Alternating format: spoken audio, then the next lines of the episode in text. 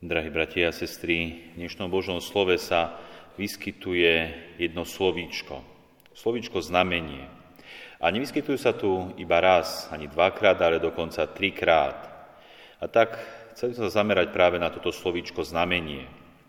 Hneď v druhom čítaní apoštol Pavol Korinskej cirkvi hovorí, bratia, Židia žiadajú znamenia, Gréci hľadajú múdrosť, my však ohlasujeme ukrižovaného Krista pre Židov pohoršenia a pre pohanov bláznovstvo. Čiže sama poštol Pavol ako Žid vníma, že Židia nie raz aj vo Svetom písme žiadajú od Ježiša znamenie.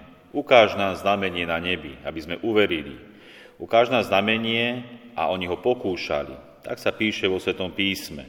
Čiže Židia, ktorí už mnoho stáročí očakávajú Mesiáša, toho, ktorého predpovedalo Sveté písmo, tak vidia, že možno ten Mesiáš bude Ježišovi Kristovi, možno on bude tým Mesiášom, ale stále neveria, stále pochybujú. Hoci Pán Ježiš robí znamenia, ktoré aj oni môžu vidieť, vnímať, čak Pán Ježiš robil množstvo znamení, keď uzdravil chorých, malomocných, slepých, hluchých, keď dokázal utišiť búrku na mori, rozmnožil chlieba ryby pre viac ako 5000 mužov. Čiže pán Ježiš robí veľké znamenie. A tým najväčším znamením bolo, keď stal z mŕtvych, ktorého ukrižovali a dokonca aj ten vojak ešte potvrdil tým, že kopiou prebodol jeho Boh, že Ježiš je mŕtvý, predsa o tri dní pán Ježiš stal z mŕtvych, vyšiel z robu von a opäť chodil a zjavoval sa svojim učeníkom, až potom vystúpil na nebesia. Čiže Židia žiadajú znamenie. A tak aj v dnešnom evanielium počúvame o tom, ako Židia sa ho opýtali, aké znamenie nám ukážeš, že môžeš toto robiť, znova žiadajú znamenie.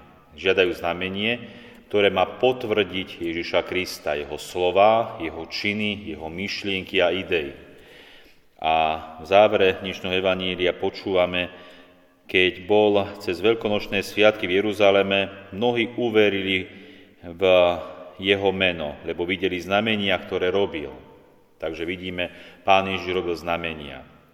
A tak možno aj my by sme tak túžili vidieť, vnímať tie Božie zjavenie vo svojom živote. Teraz, po vyše dvoch tisíc rokov, ako Pán Ježiš vystúpil na nebesia, odišiel tým matateľným spôsobom na nebesia. A predsa aj to dnešné Božie slovo nám ukazuje jedno silné znamenie.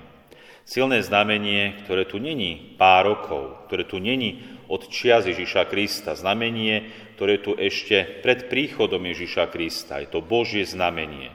Božie znamenie, ktoré sa nazýva Boží príkaz, alebo Božie prikázanie. My tak máme zľudovené 10 Božích prikázaní.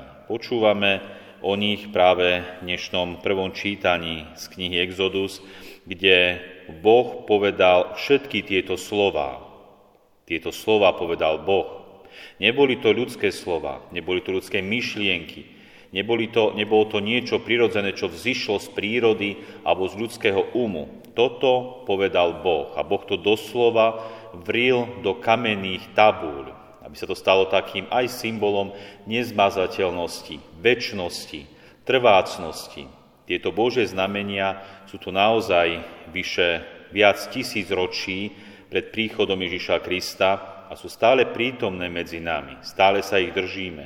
A toto je znamenie niečoho pevného, pretože vidíme, ako sa aj tento svet rýchlo mení. Naozaj za pár rokov vidíme obrovské zmeny v myšlienkach, v postojoch ľudí, v morálke, vo všetkom tom, čo človek žije. Vidíme zmeny a tak človek túži mať nejakú istotu, nejaký pevný bod, niečoho, čoho sa bude držať a vie, že to je Božie, že to nie je ľudské, ktoré podlieha zmene, alebo omilu.